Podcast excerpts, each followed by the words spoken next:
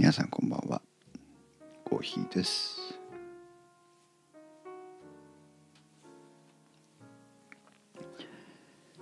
よいしょ、またよいしょ言っちゃって水曜日ですね。皆さん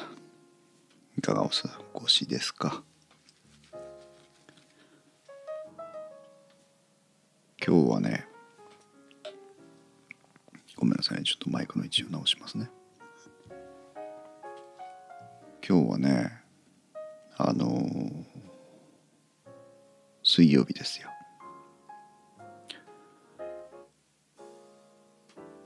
毎週水曜日は私、地元の公民館でボランティアで中国語を教えてるんですけど、今日から再びオンラインでの開催になりました。コロナ禍第一波だったかな、第二波だったかな。もうね、最初、最初の頃は公民館の場所を借りてやってるんですけど、公民館がもう全面的に使用禁止になってしまったので、好むと好まざるとにかかわらずオンラインでセミナーをやったんですけど、まあセミナーというかその中国語講座やったんですけど、今回はね、公民館は使えるようになってるんですけど、というかしばらく使ってたんですが、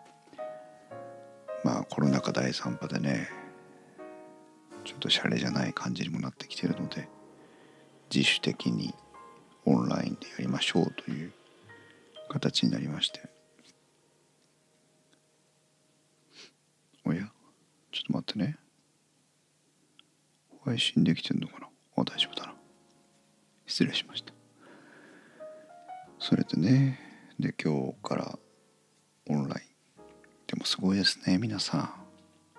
ちょっと年齢がおいくつかははっきりと申し上げませんけど、はちじゅうを超える、弱いはちじゅうを超える人生の大先輩が、ズームを使って講座に参加してくれましたよ、今日。で、どう、どうされたんですか？どうやって今日接続してくださったんですかって聞いたらね、自分で勉強してズームつないだっていう、すごいよね。最初こそね、カメラがつかなかったり、マイクがつかなかったり、バタバタしてましたけど、じゅっぷんと経たずに繋いでね、ああできましたできました。いやー、ズームがすごいのか、高学心が強いのか、非常にね、こう軽い感動を覚えましたよね。そうやってネットを介してつながる時代になったんだなというふうに強く思いました。まあね、とはいえいいことばっかりじゃないわけですよ。ねえ、お家の外に出てきて何かイベントをするなら、毎週水曜日の夜は出かけてくるよって言って出てくればね、ご家族にもまああまりご迷惑をかけないわけなんですけど、じゃあオンラインでやりましょうかって言ったら、自宅からやるわけじゃないですか、ほとんどの方が。そうするとね、家から出てしまえば何も言われませんけど、家にいたらやっぱりいろいろ家の中の事情があるわけで、逆にね、参加しにくいという方も、特にほら主婦をやってらっしゃる女性の方なんかね、水曜日は出かけてくるっていうのは空いてらっしゃいって言って、そんじゃその日は適当に済ませるわなんつって旦那さんが言ってくれたとしてさ、家にいるのに同じように協力してくれるかってね、言ったらまたそれは事情が違ったりするわけで、あとはまあ自分のお部屋があるような方とかね、静かにできる場所がある方ならいいけど、隣でテレビで野球見てるそんなような状況で参加するっていうのもまたこれは気が引けるわけで、じゃあね寝室でやるかとかって言っても寝室今度ほらカメラで映るわけですから、それも嫌でしょ。でね、ましてほらいちじかんとかにじかんとかやってる間に声かけないでねって言うのも難しいじゃん。だからそういう家庭の中のこう振り返りというか、こう協力いただけない感じはあるんだろうなと思って。だね、あのオンラインの間中はちょっとお休みしますっていうふうに言われた方もいたので、まあそれはそれでちょっと残念だなと思いながら、ただねこちらから解決できることは一つもないので残念だなと思いつつ、しょうがないですねというしかない、この残念な感じね。まあしょうがないですよねしょうがない。まあできるだけね多くの人に継続してもらいたいなというのが一番強いんですけど、どうしようもないやな。まあねにかいにいっかいさんかいにいっかいでもいいから参加してくれたらいいなと思いながら模索をしている状態です。逆にね、あの今までオンあの対面での講座になかなか来れなかったという方が逆に来れるようになったりもするので、まあねでも語学って継続性というかね続けていくことが大事なので、少しでもねこれを機会にああもういいかって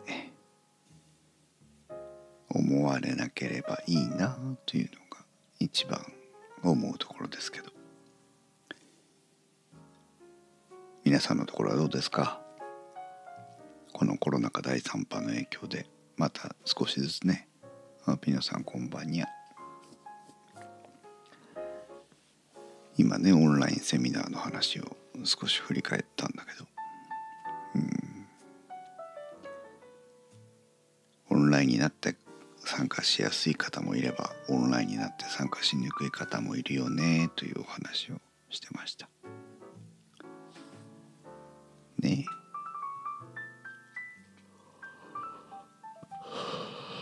会社の中でもさ、よくあのこのね私の年代も含めてだけどよんじゅうごじゅうのおじさん連中が一番こうネットに対する適応力がないというかさ、あるじゃないですかそういうの。だからそういう人たちがね家に帰って奥さんたちがネットで中講座を受けようと思った時のこの適応力のなさ、容易に想像できるなっていうのがね本音です、正直言うと。まあね全てがそうではないとは思うんだけどね、もったいないですね。できるだけ続けていってほしいな思いますね。ねえ、まあ実際今日どうやったかっていうと、一つはねあの、まあ、実はその前回やったコロナ禍だいいっかいめの時のオンラインの講座ではペンタブレットを使ってあの Zoom クラウドミーティングスのホワイトボードの機能を使ってね、えー、いろいろ書くんですけど、でそれをはそれでよかったんだけど、そのペンタブレットって実際に書いてるわけじゃないじゃないですか。そうするとあの画面を見ながら書かなきゃいけないのが結構大変で、話すことも考えながら書きながら書いた内容も確認しながらっていうねいうのがあったんですけど、今回はねあのホワイトボードを買いました。机の上に載せられるぐらいの ろくじゅっセンチかけるよんじゅうごセンチだったかなのホワイトボードを買って机の上に置きました。で、あのね、背負おうかなとも思ったの。後ろの壁につけて後ろを向いて書いてもいいかなと思ったんですけど、そうするとね、カメラいちだいで収まるので。でもきちんと見えないとね、あのそれが黒板に今までも一生懸命書いてたので、きちんと見えることが大事なので、それはやめようとホワイトボードね。で、そのホワイトボードを机の上に置いたら、自分でほらノートを書くのと同じように書けるわけですよ。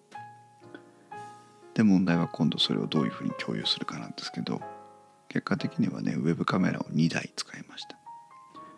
で、ひとつのメインのウェブカムは自分の顔が映る状態にして、まあ、発音の練習とか説明をしたりする時とかはそのカメラを使う。で、ズームってあのカメラにだいつなげるんですよね。で、だいにの、えー、カメラコンテンツっていう機能を使って、まあ、いわゆる画面共有ですね。画面共有の機能を使って、えー、にばんめのカメラに切り替えるんですけど、にばんめのカメラはね、点釣り、俯瞰撮影っていうんですか。机の上の方にぶら下げるような形でカメラをつけて、でホワイトボードを打つ。それで、えー、もうだから上からの天井からのカメラでさあのホワイトボードを映して、でそこにこう実際に書き込みながら、そうすると書いてるところが全部見えるわけで、指指さしたりもできるわけですよ。で、私は机の上に置いて見ながら書いてるから非常に書きやすいね。で、ホワイトボードだからチョークの粉も出ないし、でカラーで書けるから、黒で文字書いて、赤で注意点もチェックして、青でなんかこう書き直してとかね、いうのをやりながら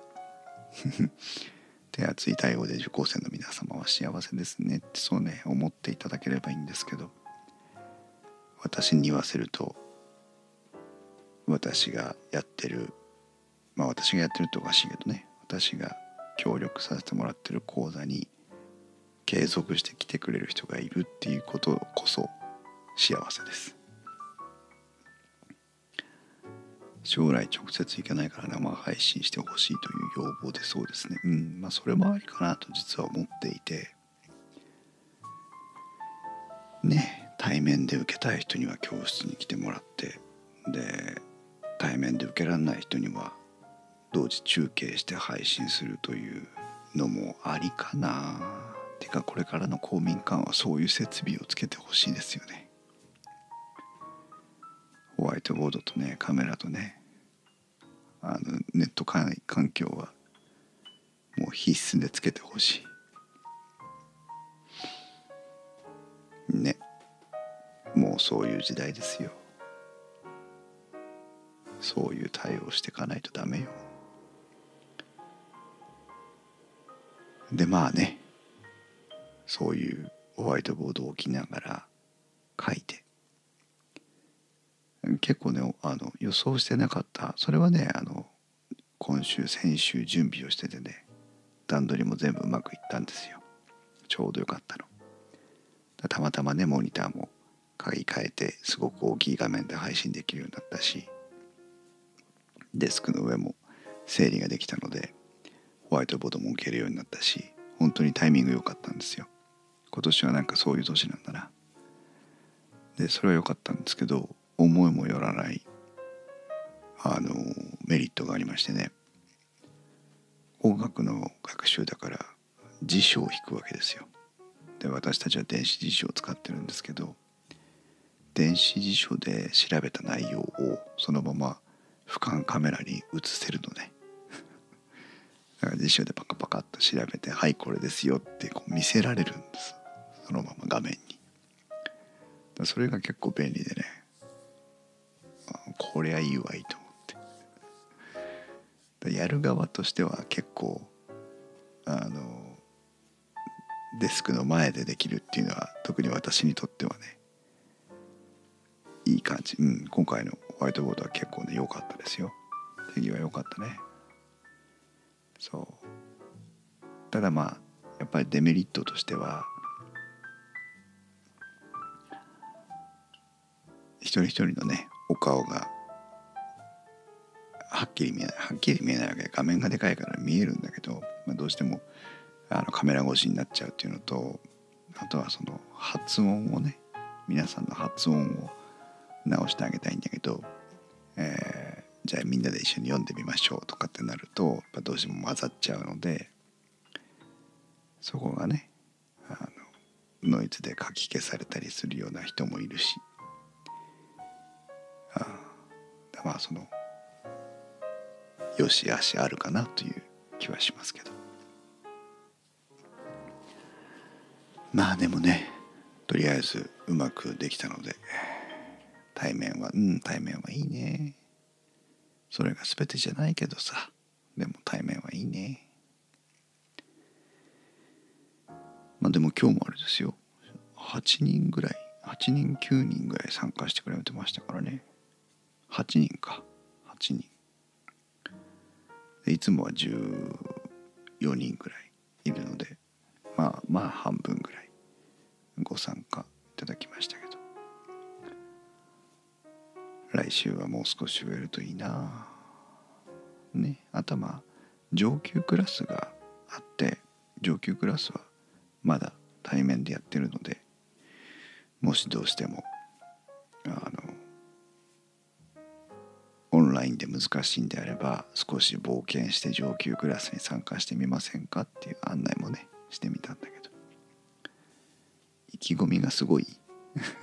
そうかな、まあね、私は私で中国語のまあ中国語を忘れないようにするための手段ですけど、中国で留学して中国語を教えてもらったっていう先生たちへのね恩返しをしてるようなこともあるので、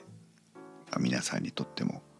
中国語に楽しく触れてもらえる機会になればいいかなとも思うし、まあね、いろいろですよ、いろいろ。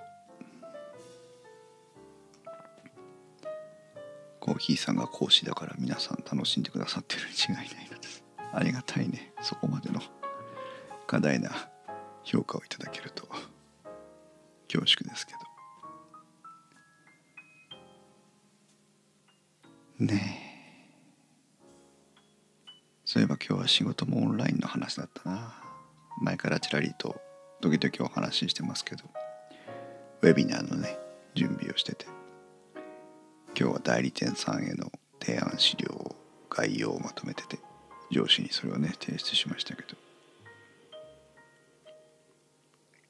ど、十分十分な資料だということで評価をいただいたので、あとは実際のプレゼン内容のねブラッシュアップをして、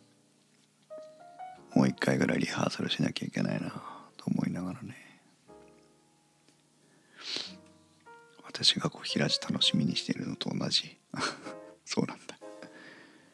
ありがたいですね、楽しみにしていただいている方がいて。今日もあれよ、ピノさんしかチャットにご参加いただいてないですけど、何人かは同時に見てくださってるのでたまたまあ巡り合ってこの小平地を聞いてくださっているのか、あるいはサイレントリスナーとして聞いてくださっているのか分かりませんけどね、こんな夜中にボソボソと脈絡もない話をしているわけですから、奇特な方たちだなというふうに思いますけどありがとうございます。我々ね話す側も張り合いがあるというか、やっぱり聞いてくださっている方がいるというのは嬉しいことなので、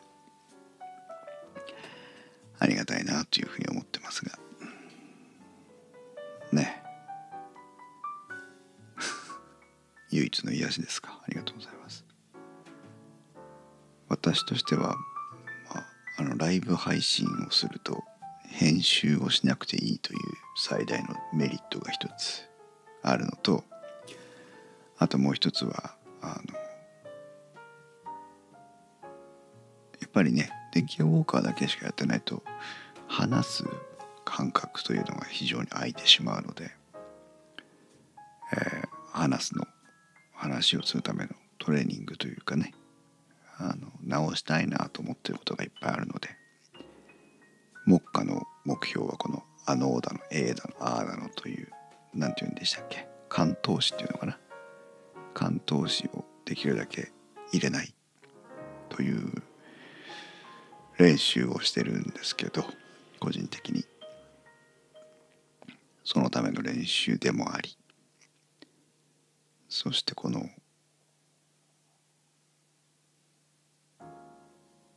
YouTube のね、インスタチャンネルの、まあ、ご紹介とご紹介にはならないんだけど、まあ、紹介も兼ねて、電気屋ウォーカーの紹介も兼ねて、あと、まあ、電気屋ウォーカーのライト会ではとてもこんな話はだらだらとできないので、ライト会のライト会ぐらいの位置づけもあって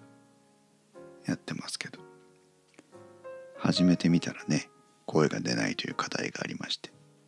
どうやったら声が出せるのかというところありますけど、最近ちょっとね、声出せるようになってきましたよね。何ピナさん、さっき動画のクライアントさんと打ち合わせしてて同じこと言ってました。 エー が口癖であると気づいたらしい。なかなかやめらんないですよね。そうだ、声はね、まあまあ出せるというか、まあなんていうのかな、出しやすいところを少しずつ見つけられるようになってきたっていう感じで、決して聞き取りにくい、あの安いとは思わないんですけど、聞き取りにくい声かもしれませんが、まあまあまあまあ、それはね、それとしてお話しできればいいわけなので。あとはね、気がついたのがね、このボソボソ喋りしているとね、滑舌がすごく悪くなる。明らかに舌が回らない気がする。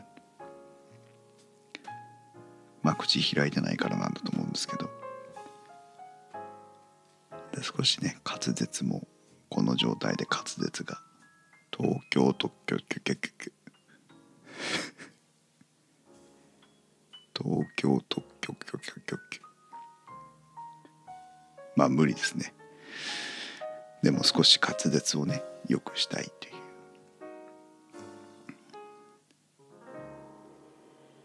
マサチューセッチュー州キャリーパミュパミ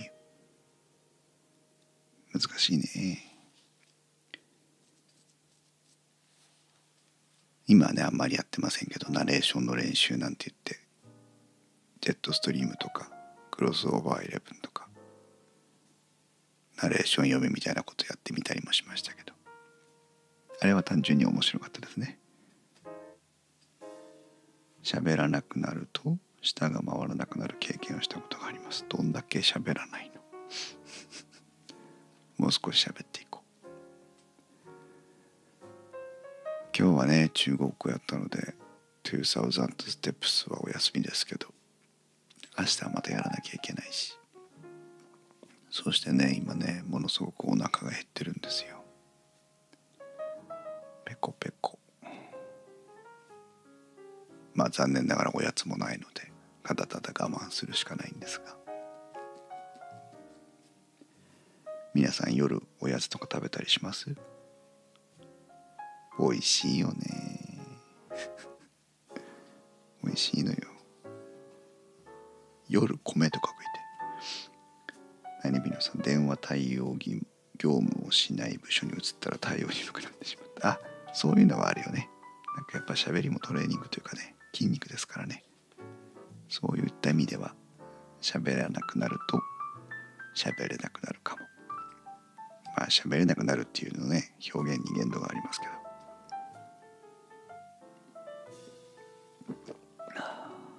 今日もコーヒーを飲みながらお話をしておりますが、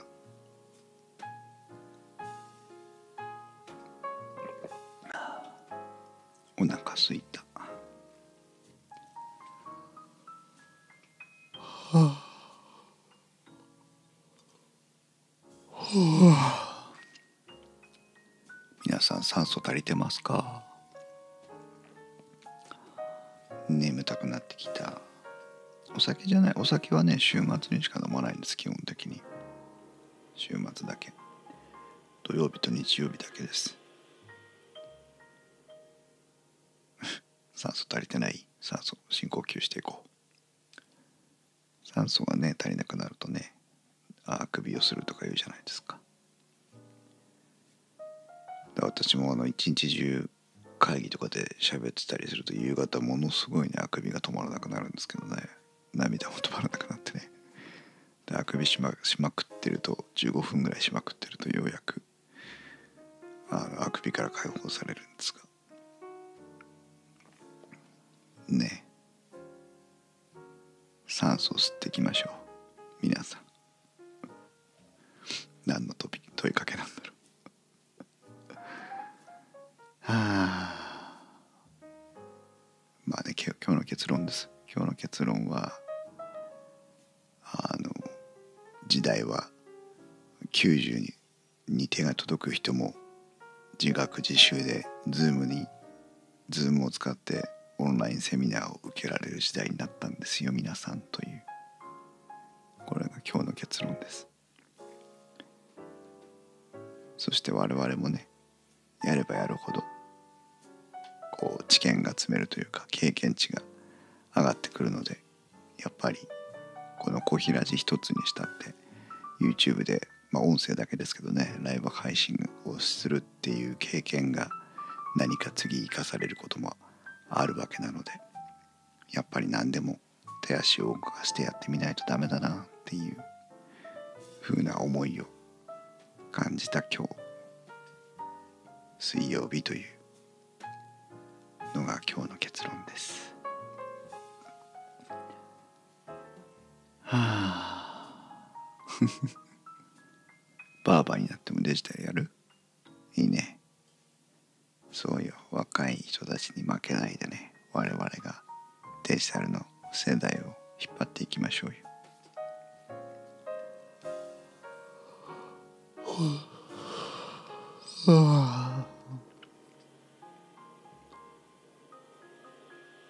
もうまぶたが開かなくなってきましたので皆さん